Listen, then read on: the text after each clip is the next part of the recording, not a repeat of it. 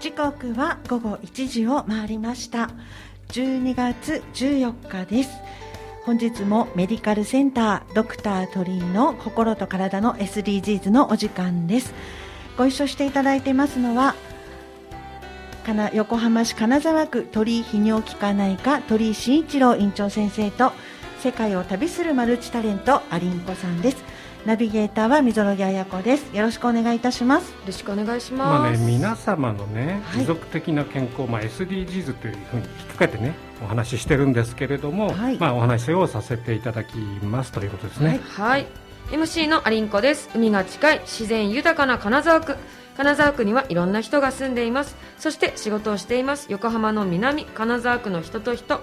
地域と地域点と点をつなげる。過去現在未来の信頼の架け橋を作る。ゆるい健康番組今週もやっていきましょう。アリンコもお手伝いさせていただきます。はい。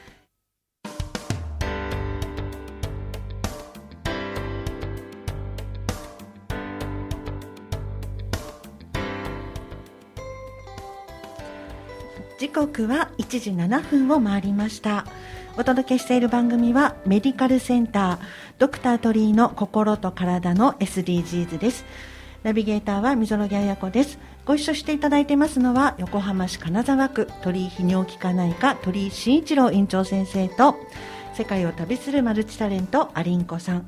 そして今日は、えー、恐林恐林製薬株式会社大変失礼いたしました、ね、はい、そうですね。白滝まどかさんです。引き続きどうぞよろしくお願いいたします。はいここからはですねゲストコーナーですね。はい。はい。元気の源。健康の秘訣を聞こうということでこのコーナーいろいろなゲストをご紹介します。はい。ドクターとりまあね多方面に友人が多いのでお招きしたゲストの深掘りしてねいろいろお伺いしたいと思います、はい、で今週のゲストが白滝まどかさんで、京林製薬株式会社兵庫県出身の武蔵川女子大薬学部健康生命薬学科、はい、ということで、まあね、大学時代のお話や、はい、まあ、いつもの、ね、プライベートの話など聞いていけたらいいなと思っております。はい、あのね MR さん、あのまあ、結構ね先週も話したんだけども、はい。まあ、話を聞く、ね、情報提供するのが仕事なんですよ、はい、なんだけども結構ね午前中の忙しい時間なんで、うん、なかなか会う時間もないんだけどもでも実際ねあのきっちりできるだけあの会わなきゃいけないよっていうのは多分僕の心情なんで、はいはい、薬屋さん、まあ、薬屋さんっていうのは、うん、MR さん大切ですよねっていうことを思いますよね。あの MR っていうのをまたね、あら今週ね、はい、聞いてくれてる方もいらっしゃると思うので、そうですね、何でしたっけ MR って、はい、あのメディカル、えー、レプ医療情報なんだっけ、はい、医療情報担当者ということでしたね。はい、先週教えていただいたのはそうですけども、うん。うん、何か付け加えていただけると。はい。そうですね、うん、あの医療の有効性ですとか、はい、安全性を先生方にお伝えするというのが主な仕事でございます、うん、はい、ままずね、あのプロフィールからいくと、兵庫県っていうとなんとなくみんな神戸とか、あの辺のイメージなんだけど、地図地図見るとすごいとこですよね。そうですね。日本海側の、はい出身でございます。上の方でした。上の方。だからカニとか美味しそうです、そうなんですよ。カニが有名です。はい。雪もすごそうですよね。雪もはい1メートルぐらいは。そうですか。じゃスポーツとか。スポーツはでも水泳とか。はい。クラシックバレエとかしてたので全く 雪に先週あのあれですよねあの一人カラオケの女子だからそうクラシックバレエというとここで踊ってもらう 流れ的にはそうなります、ね、そうなりますね。はいはいはい。あの薬学部ということなんですけれども、うん、薬に興味を持ったきっかけってどんなことだったんですか？もともとですね私の祖母の家が薬局を営んで、うん、はい、おりましたので、うん、まあ、薬学部というのはあの身近にあった学部でございます。だけど薬剤師になってないんだよね。そうなんです。それがね逆に今流行ってるっていう。え薬学部出て、薬剤師にならないって4年で卒業しちゃう。あ卒業しちゃう。薬学部の方は6年なんですよ、だから早く世の中に出て、はい、あの薬剤師の資格なくても早く4年が出ちゃった方がいいっていう考えの人は結構いて。まどかさんもそうなんですか？そうですね。あの私が入学した数年前から6年生から4年生、あごめんなさい。4年生から6年生に変わったタイミングではあったので,、はい、私はちょっと4年で卒業しようかなと、はい、思って入学しました。実際これはい、ごめん。女子大なんですね。あそうでございます。はい。どの辺にあるんでしたえっと兵庫県のまあ、甲子園の近くで、はい、ございます。そうなんですね。そうするともう大学の時からお一人暮らしあ、そうなんですよ。車で三時間半ぐらいかかっちゃうので。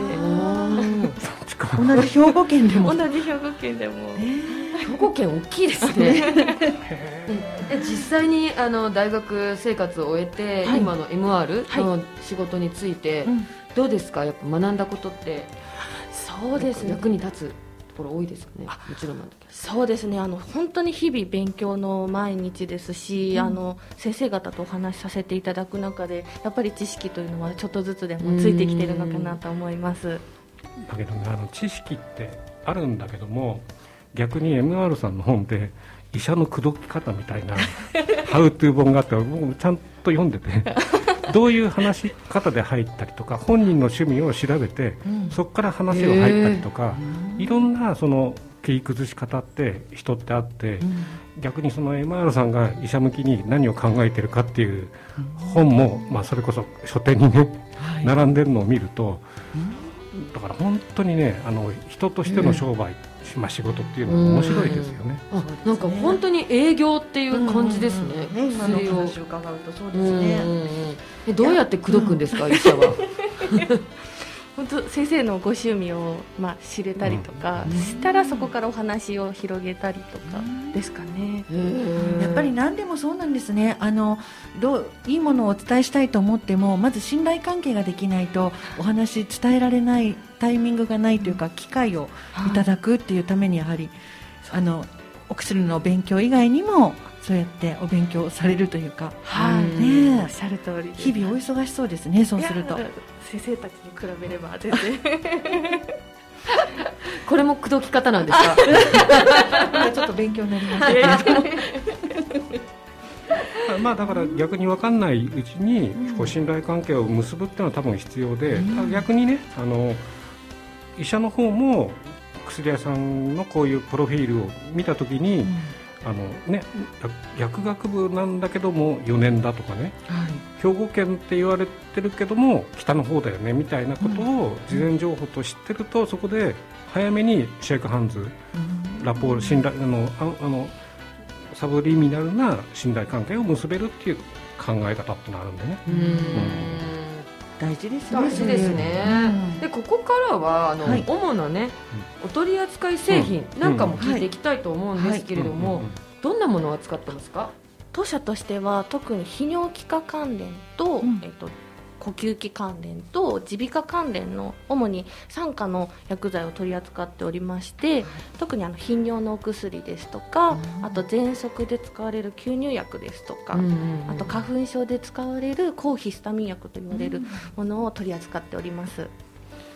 すごくあの必要としている方が多いね、あの、ね、分野かなというふうに伺って思ったんですけれどもね。あの先々週だっけ自律神経の話をしたじゃない、はい。はい、であの薬ってほぼ自律神経に効く薬を使うんですよ。へだから多分あのこの頻尿の薬も、うん、こうこれねこう、えーと、交感神経を高めんだよね。この薬は。交感神経を高めるってことは、緊張するじゃない、はい、緊張した時っておしっこは、止まる？止まるじゃない。止まるっていう止まるっていうよりも頻尿を感じないじゃない、うんあそこまで気がいかない、ね、気がいかない。だからそういう、うん、そういうようなのを膀胱に気がいかなく刺さるような薬っていうイメージ。へえで喘息の薬も、うん、例えばなんだろう。あの肺運動してる時って肺が膨らむじゃない、だから運動してる時のようなこう錯覚をさせるようなこれも交感神経を刺激するような、薬を使うっていう。運動してる状況だとどうなるんですか？肺が広がるから逆にあのちゃんとちゃんと入りやすくなる。あなるほど。だから結局ね自律神経の勉強って、そういうとこまで入ってくるっていうかな。えでヒスタミンの薬はなどう効いてくるんですか？あの抗ヒスタミンってアレルギーの薬じゃない、はいはい。アレルギーって免疫力をこう高めるとか下げるとかいう話じゃん、うん、そうすると無駄に免疫力が上がっちゃってるからまああのなんだろう花粉症とかなるから、うん、その免疫力をちょっとだけ下げてあげるっていうのがこのヒスタミン。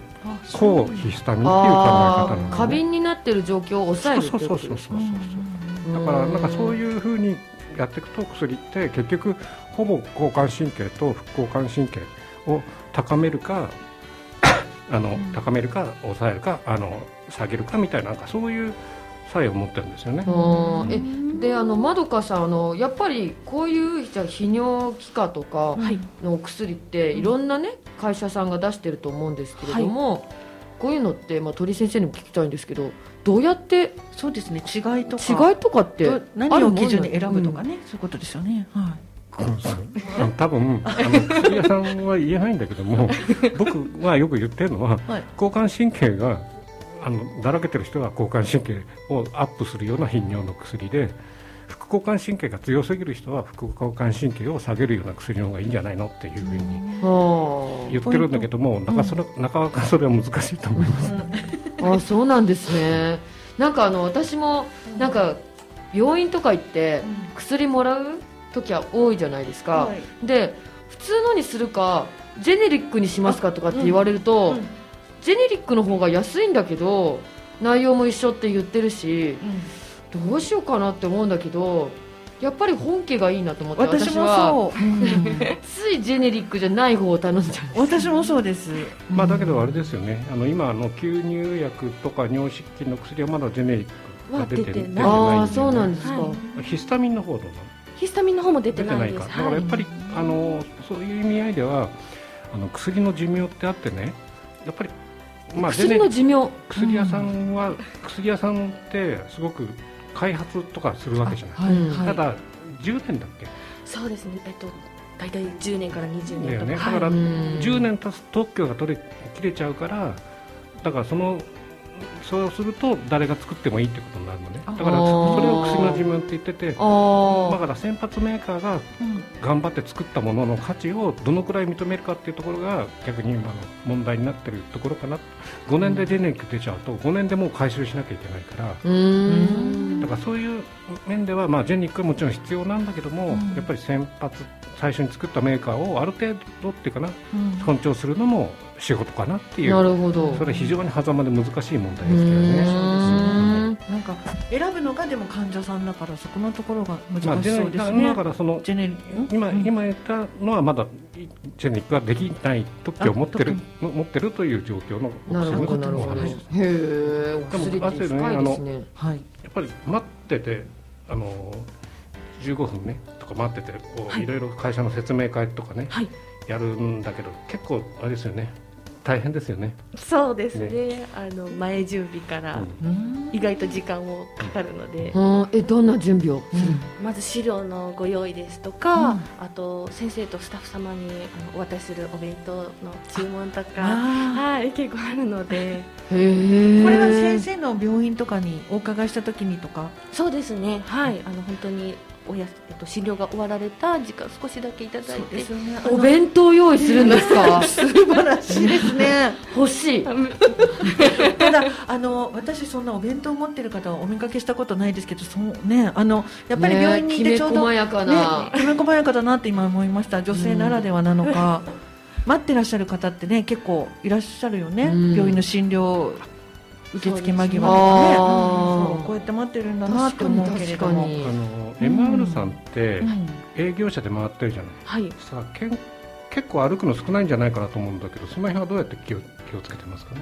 基本的にやっぱりあの車なので、うん、やっぱり運動不足っていうのはもう感じておりますけれども、うん、あのまあ、土日とかにはあの子供がいるんですけれども子供を主人に預けてあの運動したりとかはしております。お子さんはまだお小さいんですよね、はい、まだはい1歳7か月の、はい、可愛い時ですね。そうですね。はい一緒にスイミング行ったりとかはするんですか？そうなんです。あのスイミング通ってるので、はい、毎週土曜日、うん、子供と行っております、ねまあね、そういうところがあの元気の源というふうにもね、うん、お伺いしてるんですけれども、はい、やっぱりお子さんといる時間って癒されるんですね？そうですね。でも夕方になるとやっぱり辛いことが 多いので。辛いこと。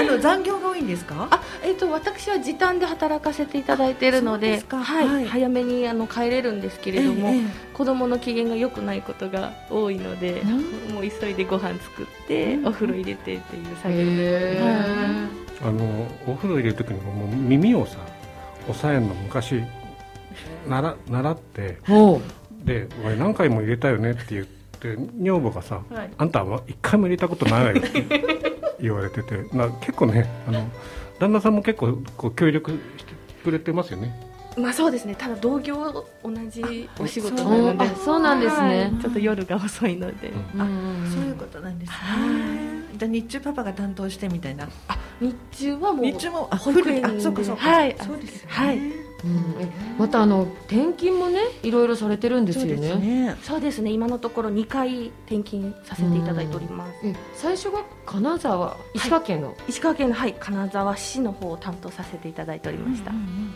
今この金沢区が 営業エリアということ はい。ね金沢つながり金沢つながり。ね。金沢京都、神奈川区そしてまあ今だからその金沢区そうですね。はい、ね金沢区どうですか？お車で回られて、はい、あの海も山もというか自然がね 豊富だと思いますけど、はい、どこか行かれたことありますか？金沢区はもう、うん。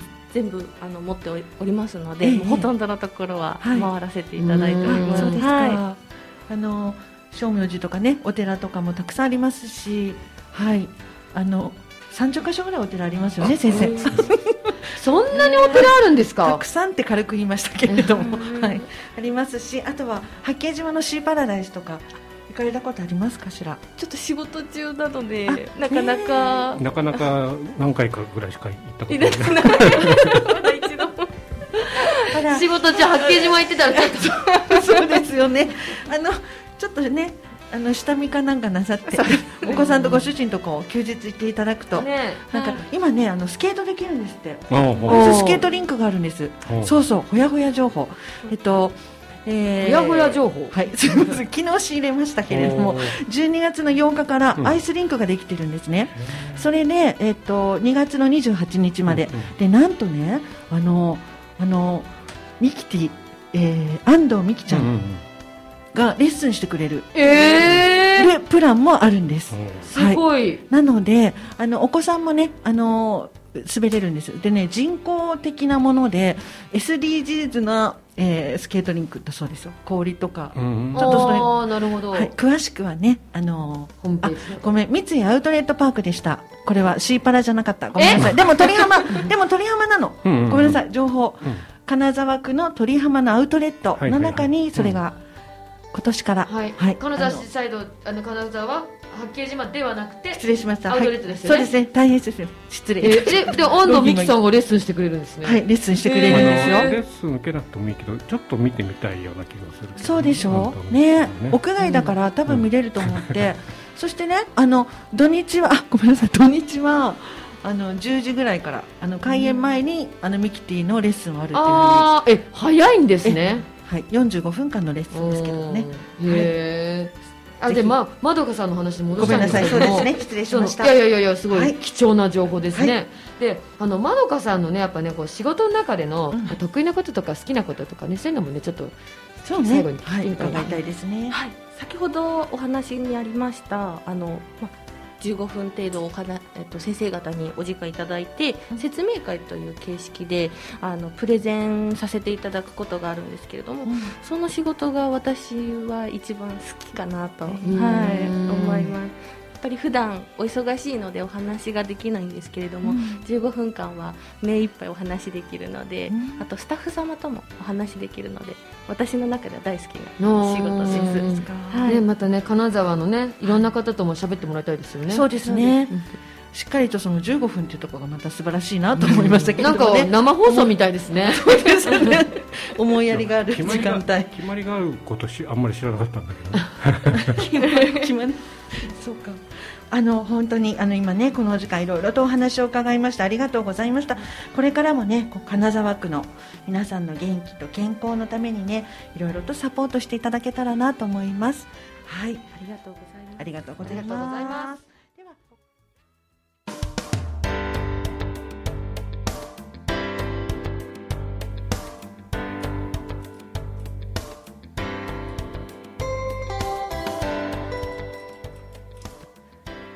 時刻は1時31分を回りました。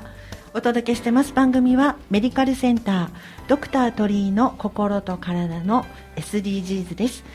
ナビゲーターは溝呂木彩子です。ご一緒していただいてますのは横浜市金沢区鳥居泌尿器科内科鳥居慎一郎院長先生と世界を旅するマルチタレントのアリンコさん。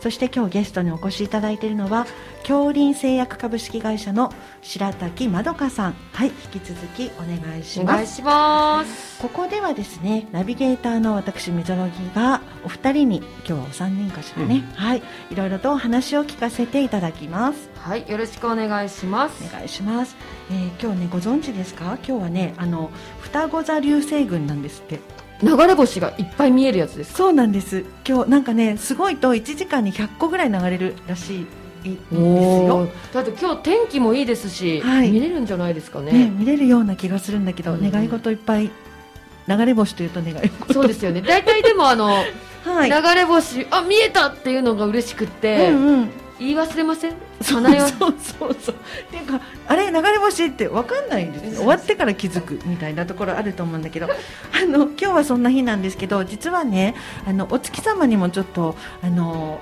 満月新月満月なんてあるんですけれども、あの先週のちょうど、えー、と12月8日何曜日だっけかな？木曜日かな？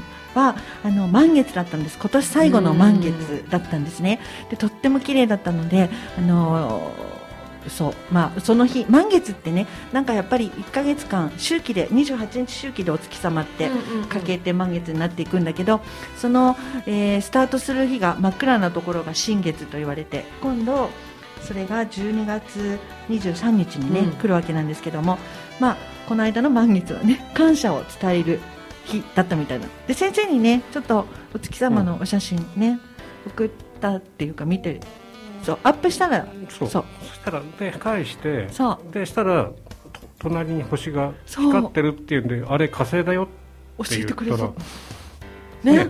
火星あの天体をねこう見るアプリがあるんでね、ああ、はいはいうんはいはいはいはい。それですごくねあのキラキラ光ってたんだけど火星？何か分かんなかったの。火星火星だったの、火星。って結構じゃあ光強いんですね。あのねこれすごく難しい。火星ってあの太陽の光を反射してうん。明るくなってるわけじゃない、だから月が満月の時は並んでいる火星も一番光を浴びてるからなるほど。うん。多分一番明るいんじゃないかなって。そういうことなんですね。あとあの先ほどねコメントいただいたんですよね。そうそうなんですよ。嬉しい。あのラジオネームかよちゃんから、うん。はい。あの嬉しいお便りいただきました読ませていただきます、えー外回りの移動中ラジオ聞いてるよということでね。ありがとうございます。ありがとうございます。平山美希さん電車の揺れと今日の天気に心地よいですよということです。嬉しいですね。嬉しいですね。可愛い曲だった先生。うん。あのあのねこの前のはい。天気が一番有名なのと、うん。あとあのなんだっけぼ僕あの裏側にねあののところでうんあの寝そべってスタッフとあのなんだ流星群を見に見た時があるの。へでえちゃんとこの毛布とかくるまって空を外を見ながらベランダにザーッと並んで、うん？先生の病院のベランダ？うん、あの裏側にちょっとあのうん。あって、うん。でそこで見るとあの天の川もちゃんと見えるんで、え多ー、分見えたんですね。多分東京とか横浜だとあの天の川とか見てないだろうけど、うん。兵庫の田舎だとあの天の川普通に見えるよね。あ本当であ私も。流れ星はよく見えるんですけど。そうなの、私のあのたまにいるニセコ？北海道、うん。はいあーそこもすごいだろうな、そこもすごく見えますね、うん。特にあの新月とか、うん。あの月がない時うんうん。は、はあの月の光がない分、この星だけがはっきり見えるんですごく。なるほど。なんか星空ツアーとかって宮古島とかうん。沖縄とかでもやってるんですけど、大体、新月の日にやってて、あの満月の日って星空ツアーお休みしちゃうんですよ。そうです。月で明るすぎますもんね。そうそうそうそうそう長野にもあったね。あのあ。ああ？ごめんなさい。あの願い事叶うといいなと思いながら。はい、そうですね、そうですね、本当に。なんか、なんかなんだった。そう思いますね。はい、はい。まあ、あのもう今年もそろそろ終わりになりますからね、うん、あの今日も流れ星を見ながらまたお月様見ながらね来年に向けてなんか抱負なんかをこう考えてですね。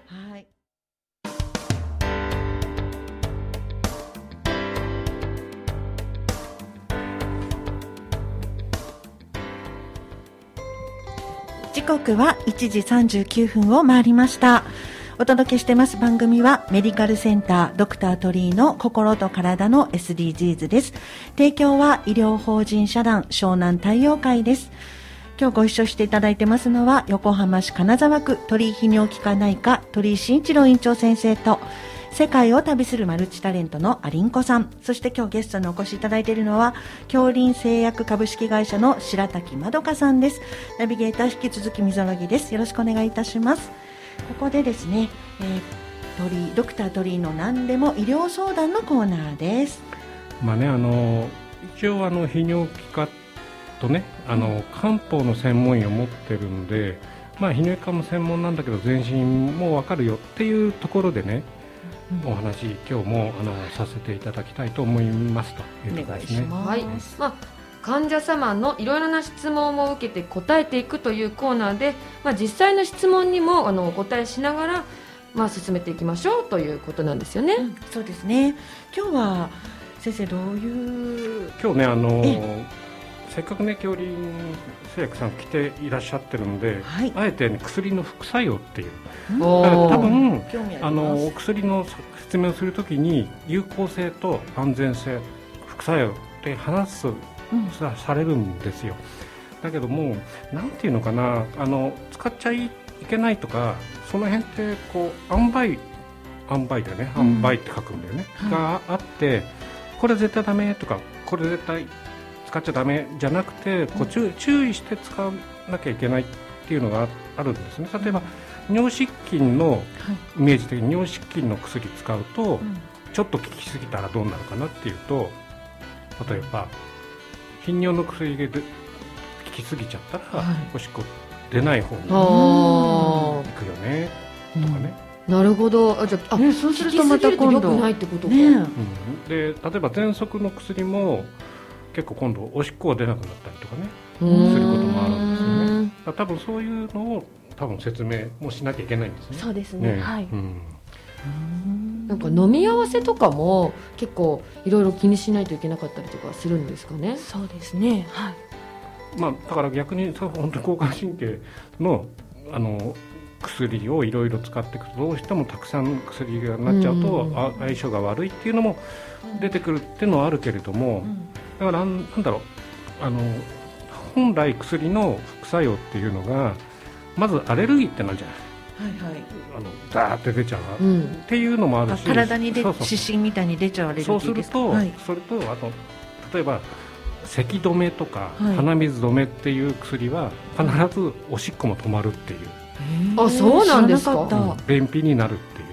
ああなんかそうだそうだ風邪薬飲むと、うん。なんか便秘になるって聞いたことあります。あとものによっては柔らかくなるからあの下痢になるそう場合もありますよなんて言われることもあったりとか。だからそれはそういうそういうもともと作用を持ってるのを、うん、元の効果をちゃんと使っ出して、うん、その次にある作用を少しずつ減らしていくっていうのが新しい薬を、こうなんていうの作っていくっていうところでは多分京林製薬さんもねいろいろそういうことも考えながら新しい薬を作っていくなるほど。私あの実体験なんですけど、はい、あのロキソニンとロキソニン？あの、はい、痛み止め？ね、はい、睡眠薬あの導入剤なんですけど、はい、一緒に飲んじゃったら、結構飲み合わせ良くなかったんですけどえどういうふうになったの？なんかね、うん、大変なことになった。え起きれなかった？なんか、うん、あのふわふわしちゃっておおなんか、うん、なんて言うんですかあのこう、うん、ゆなんかこうものが動いて見えるみたいな。それ聞いてるのかもしれないね いやだから怖いなと思って、そうねそうですね。そういうのどうなんでしょう？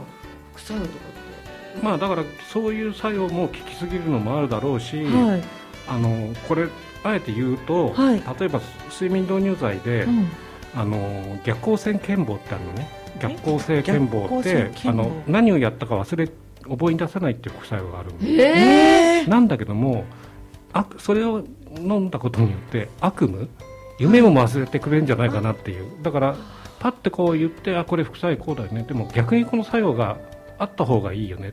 そうね。とかね。その方にとってはいい。っていうのもあるから、本人に合う薬を探していくのがドクターの役目でそのまずいろんな情報を正しい情報正確な情報安全性を提供するのが、M、いわゆる MR さんの仕事かなと思いますよね。ということでよろしいですかね？はい、ありがとうございます。勉強になりますね。ねありがとうございます。そうか。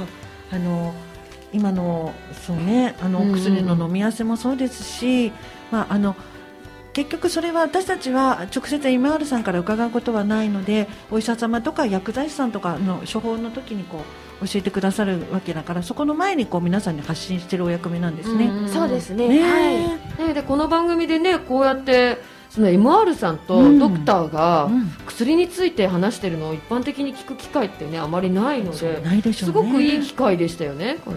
まああの本当にあの薬っていいところもあるし、はい、あのそうじゃないね使いすぎっていうのもあるから、はい、必要な分だけ最低限使いましょうっていうのが多分必要だだし、あとやっぱり途中でポンとやめちゃうと悪くなることもあるから、勝手にやめないでほしいなっていうのも2つあるかなと思います。飲み切らなきゃいけないってことですね言われた通り、ね、あとはやっぱりその体調やっぱ変化しますから良きにも悪くにも。なのでやっぱりかかりつけのお医者様というのかしらにご相談できるのが一番いいのかなって今伺って思ったんですけれどもね。はい、ありがとうございます。今日もね、あのー、本当にあのードクター鳥居からそしてまた今日はあの MR さんのまどかちゃんからねとってもいろいろとあの深いお勉強させていただきましたけれどもいかがでしたか？なんかこうやって、まあ、先ほども言ったんですけれども、うん、ドクターだったりね、うん、MR の方にお話聞くとか、うん、あとは薬って、もう自分が体がもう足りてない時にもらうことが多いから。なんかその時ってあんまり余裕を持って薬のことって聞けないんだけど、うんうん、こうやって通常の状態で薬についてのあそうです、ね、まあ、教養がつくと、うん、なんかいざっていう時にも役に立つかなって思いますね、確かに。確かに本当そうですね。はいありがとうございます。まあ、メディカルセンタードクター鳥居の心と体の SDGs ね。そろそろお別れの時間です。今後もね皆様の心と体の持続的健康を考えていきます。ということで先生この番組もう1時間あっという間ね。まああの、うん楽しいですね。楽しいってな生番組、うん、あのなんていうのかな。あの修正聞かないじゃない、はい、修正聞かない分だけなんかこう作り込まなきゃいけないと思いながら意外に作り込めてない部分がまだまだあるのが逆に楽しいですね。で楽しいです、ね、ゲストさんがいると逆にいろいろ聞きたいじゃない、うん、でちゃんとあの、ね、答えてくれるし、うん、これからもいろいろね、うん、ゲストさんお呼びしたいと思うんですがどはい、どうでした？楽しかったです。はい、また機会があれば。緊張しました。今度今度はあのクラシックバレエを見なきゃいけない。そうそうそうそうですよ。うん、そしてあの表情でねちょっとね、あのスケートしながらちょっとクラシックも交えながらなんでどうでしょうかね。あとお子さん連れて、はい、お子さんと、あ、そうそう会いたいですね。旦那さんでも面白い。じゃあみんなで。みんなでね、みんなで来ていただいて、そうです、マイク足りない、マイク増やしてもらいましょうか。ね今後もあのまた本当楽しくあのそして皆様のお役に立てるね番組にになっていったらいいですよね。はい、はい、そう思います、ね、今年もあともう今日あと終わったらあと2回の放送で、うん、そうですね。終わりです。あっという間ですね、はい、1年って。そうですね。今年のあの漢字一文字ってあのこの間発表ありましたけど、ま清水であれで毎年やってるやつ、うん、あれは戦うっていう決戦の線そう。なんか今年はあの今まさにやってるあのまあ、戦争ねあの戦ウクライナの戦争もそうだし、あとは、えっと、何ですか今のコロナもそうだしね。あとは大谷さんが両方投手投打の、何ですか、取りましたでしょ？そういったのの戦いとかあとはこの、えなんだっけ東京オリンピック、そのメダルがたくさん取れたっていうことと今の FIFA のワールドカップ、そういったものと合わせてのなんていうのか票が多かったっていう解説でしたけれどもね。個人的に言うとあの金組が11年と何ヶ月ぶりにあのゴルフ女子ゴルフで32歳だっけ？3歳だっけ？11年ぶりで優勝で泣けるね YouTube で。